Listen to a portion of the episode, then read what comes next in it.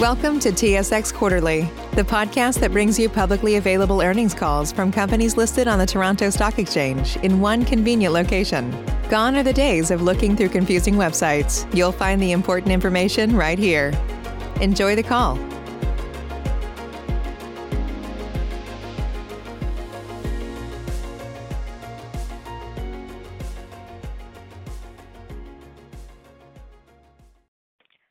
Good morning, ladies and gentlemen. Welcome to Ceres Global AG's third quarter results earnings call for the three-month period ended March 31st, 2021. At this time, all participants are in a listen-only mode. After management's remarks, this call will include a question and answer session. Instructions will be provided at that time for you to queue up for questions.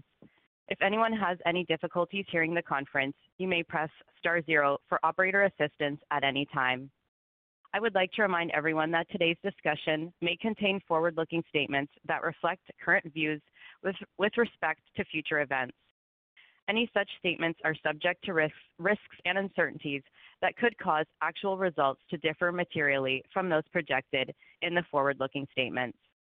For more information on Ceres risks and uncertainties related to these forward-looking statements, please refer to the company's management's discussion and analysis, which is available on SEDAR and on the company's website.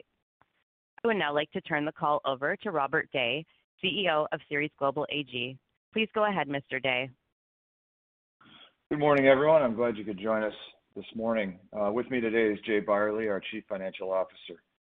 We're pleased with our third quarter results as gross profits and income from operations significantly increased from the same quarter a year ago. From a seasonality standpoint, the January to March period is typically a weaker quarter as the Great Lakes and Upper Mississippi River freeze and Ceres volumes decrease. Against this backdrop, our team did a great job managing higher than usual market volatility and capitalizing on the high-priced environment caused by strong global demand for U.S. and Canadian agricultural commodities. In the grain segment, we handled over 30 million bushels, 11 more than the same quarter a year ago, and performed well across nearly all P&Ls. Oats, wheat, canola, and organics did particularly well, moving more volume and generating more gross margins than estimated. Meanwhile, durum performed better than the previous quarter and developed positive momentum moving into the fourth quarter. In addition, we formed our grain merchandising joint venture with the Farmers Co-op Grain and Seed Association in Thief River Falls, Minnesota. The formation of Farmers Grain LLC marks a meaningful step in our strategy as we increase grower origination in the region and partner with hundreds of growers to deliver value-added solutions to our downstream customers. We have already begun an expansion project whereby we are adding 1.2 million bushels of storage and unit train loading capabilities to the grain elevator in Thief River Falls. Construction is ahead of schedule and expected to be completed by late summer of next year, ahead of the 2022 harvest. The supply chain services segment performed as expected. Agricultural product volumes in Port Colborne have trended higher than expected, while Minneapolis volumes have been slightly lower. Non-agricultural products were mixed as lumber and oriented strand board continue to exceed expected volumes due to strong demand from the U.S. housing sector, while fertilizer remains stable and natural gas liquid products remain below a year ago. In our seed and processing segment, specialty crop blending continued to realize better than expected demand. Bird feed sales in Canada continued to reach record levels as people spend more time at home as a result of the COVID-19 pandemic. Demand is expected to remain strong going forward. However, the primary input for bird seed, sunflower seeds, is in high demand from the oilseed crush sector. This is resulting in an increase in the price of sunflower seeds and subsequently the price of bird seed. This may lead to volumes contracting slightly as the retail price of bird seed increases.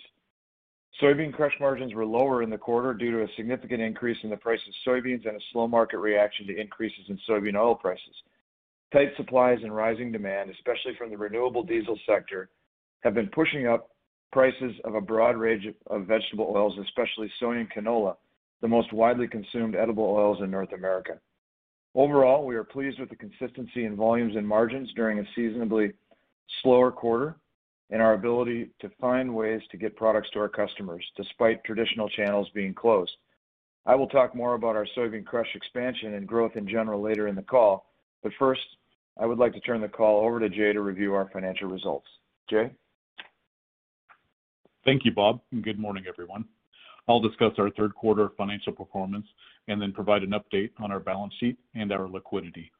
Before I get started, just a reminder that all dollar amounts expressed in today's calls are in US dollars unless otherwise stated. As Bob mentioned, we had a solid third quarter with volumes and profitability much improved compared to the third quarter of 2020, with strong increases in gross profits, income from operations, and EBITDA, as well as an improved bottom line. Gross profit increased 36% to $5.9 million from 4.3 million in quarter three of 2020. This increase was attributable to higher volumes and merchandising margins in our grain segment, with improvements in all core commodities and risk management activities compared to the third quarter of 2020. Our improved gross profits in the quarter were the key driver in our EBITDA that also improved to 3.5 million compared to 2.8 million in the prior year quarter. Our net loss for the quarter narrowed to 78,000 from a net loss of 281,000 in Q3 of last year.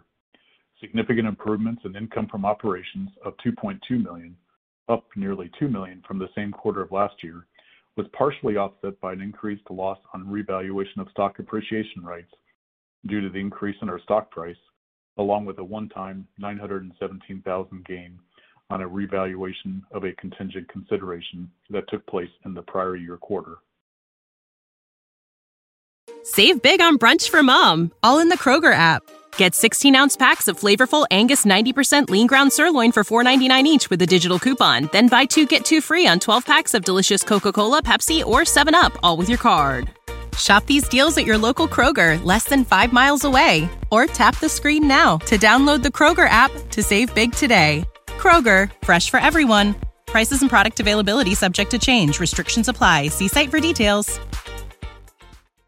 Revenue for the quarter was up 69% to 204 million, compared to 121 million in Q3 of 2020.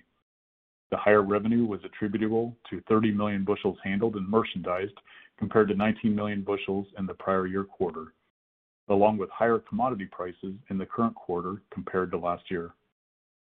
Increases in bushels handled benefited from our purchase of our Nicklin grain facility in September 2020 that has been fully integrated and producing year one benefits above our expectations that has improved both volumes and gross margins. Overall, the grain segment contributed gross profits of 6.1 million, which is up 39.6% from a year ago. That helped offset small gross losses of 114,000 in our supply chain services and a small gross loss of 42,000 in our seed and processing segment. As a reminder, our seed and processing segment includes our seed business that will realize most of its annual revenues in quarter four. Our general and admin expenses were well managed and were 3.6 million for the quarter, compared to 4.1 million in Q3 of 2020. Interest expense for the quarter was 1.3 million, down from 1.5 million for the same quarter last year. While our daily average borrowings on our revolving line of credit were higher quarter-over-quarter, the average interest rate on the borrowings decreased. During the quarter, we renewed our revolving credit facility, resulting in an approximate 50 basis point reduction in our borrowing rates. In addition, LIBOR rates were lower during the quarter compared to a year ago. That benefited both our revolving and term loan interest rates. Looking at our balance sheet, at the end of the third quarter, we had working capital of 36 million compared to 51 million at June 30th, 2020. This reduction is due to the purchase of Nicklin, our investment in Farmers Grain LLC, along with the short-term portion of long-term debt that is due in November 2021. Debt outstanding on a revolving credit facility, along with repurchase obligations, was 89 million compared to 32 million on June 30th of last year. This increase is due to increased inventories and higher commodity prices at quarter ending March 31, 2021, compared to seasonally low pre-harvest inventories at June 30th, 2020. This concludes my review of the financials. For additional details on our financial results, please refer to our financials and our MD&A. I'll now turn it back to Bob to discuss our outlook for the balance of the year. Bob? Thank you, Jay. We are pleased with the consistent performance from our third quarter, and we're optimistic about the fourth quarter and fiscal year 2022. While we are dealing with short crops, tight supply and demand scenarios for most products, and increased price volatility, we believe opportunities will continue to be there. And while some of the products we handle and merchandise are having supply challenges, demand is underpinning all of this as exports to China have significantly increased and overall exports are expected to remain robust for most U.S. and Canadian agricultural products. Perhaps the best example of this today is soybean oil futures and vegetable oil prices in North America, which have experienced an unprecedented increase over the past several months. While there are multiple drivers behind this increase, including harvest delays in South America and continued global supply uncertainty due to weather, the most important from a long-term standpoint is due to an increase in demand for vegetable oils as feedstock for the production of renewable diesel. Unlike biodiesel, renewable diesel can power vehicle engines without being blended with diesel derived from crude oil. This makes it attractive for states looking to lower greenhouse gas emissions and for refiners aiming to serve their needs. The main problem, however, is that one of the primary ingredients needed for the production of renewable diesel is vegetable oil, which is in relatively short supply when compared to current and coming demand. Production capacity for renewable diesel is expected to grow exponentially over the next few years. In fact, according to a recent report by BMO Capital Markets, by 2023, U.S. vegetable oil demand could outstrip U.S. production by up to 8 billion pounds annually, and that is if only half the proposed new renewable diesel capacity comes online. A significant amount of capacity is being added in this sector, and it promises to support vegetable oil prices over the next several years. Our expectation is that higher prices will incentivize more soybean and canola crush plants to be built and more acres to be planted in the U.S. and Canada. Put simply, North America doesn't have enough oilseed crush capacity to supply the upcoming needs of the renewable diesel industry. Looking at Ceres operations, the outlook for soybean crush and overall margins in southern Manitoba remains attractive for the 2021-2022 crop year and beyond. The expansion project underway at our soybean crush plant in Jordan, Manitoba, will allow us to better capitalize on the solid fundamentals of this business. The project will increase the plant's capacity by 50%, and we are on track to complete construction by the end of this month and commission in June, despite the challenges brought on by COVID-19. Scheduled shutdown periods in April and May to install and bring additional equipment online will result in lesser volumes crushed than normal for the fourth quarter. However, we estimate that the additional capacity will have a meaningful impact on results starting with the coming crop year. In summary, the expansion of our Jordan crush plant is an exciting development for Ceres, and there are several other projects in the pipeline that I look forward to sharing more about in the coming months. On that note, I would like to open the call for questions. Operator? As a reminder, to ask a question, you will need to press star one on your telephone. To withdraw your question, press the pound key. Please stand by while we compile the Q&A roster.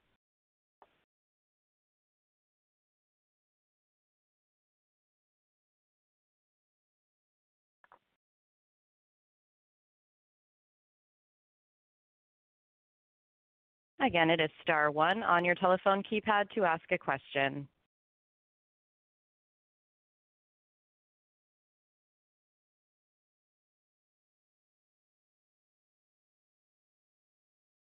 I'm showing no questions at this time. I will now turn the call to Robert Day for closing remarks.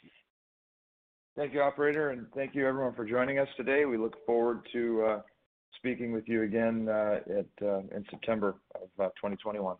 Take care. This concludes today's conference call. Thank you for participating. You may now disconnect. Save big on brunch for mom, all in the Kroger app.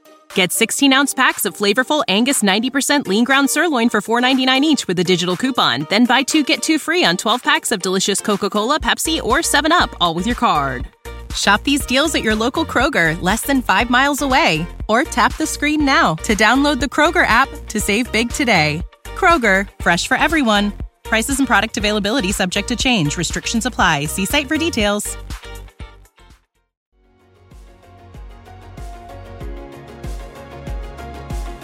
Thank you for listening to TSX Quarterly. If you enjoyed the cast, remember to leave a good rating. And remember, for any additional inquiries, please consult the company's investor relations section on their website. See you next time.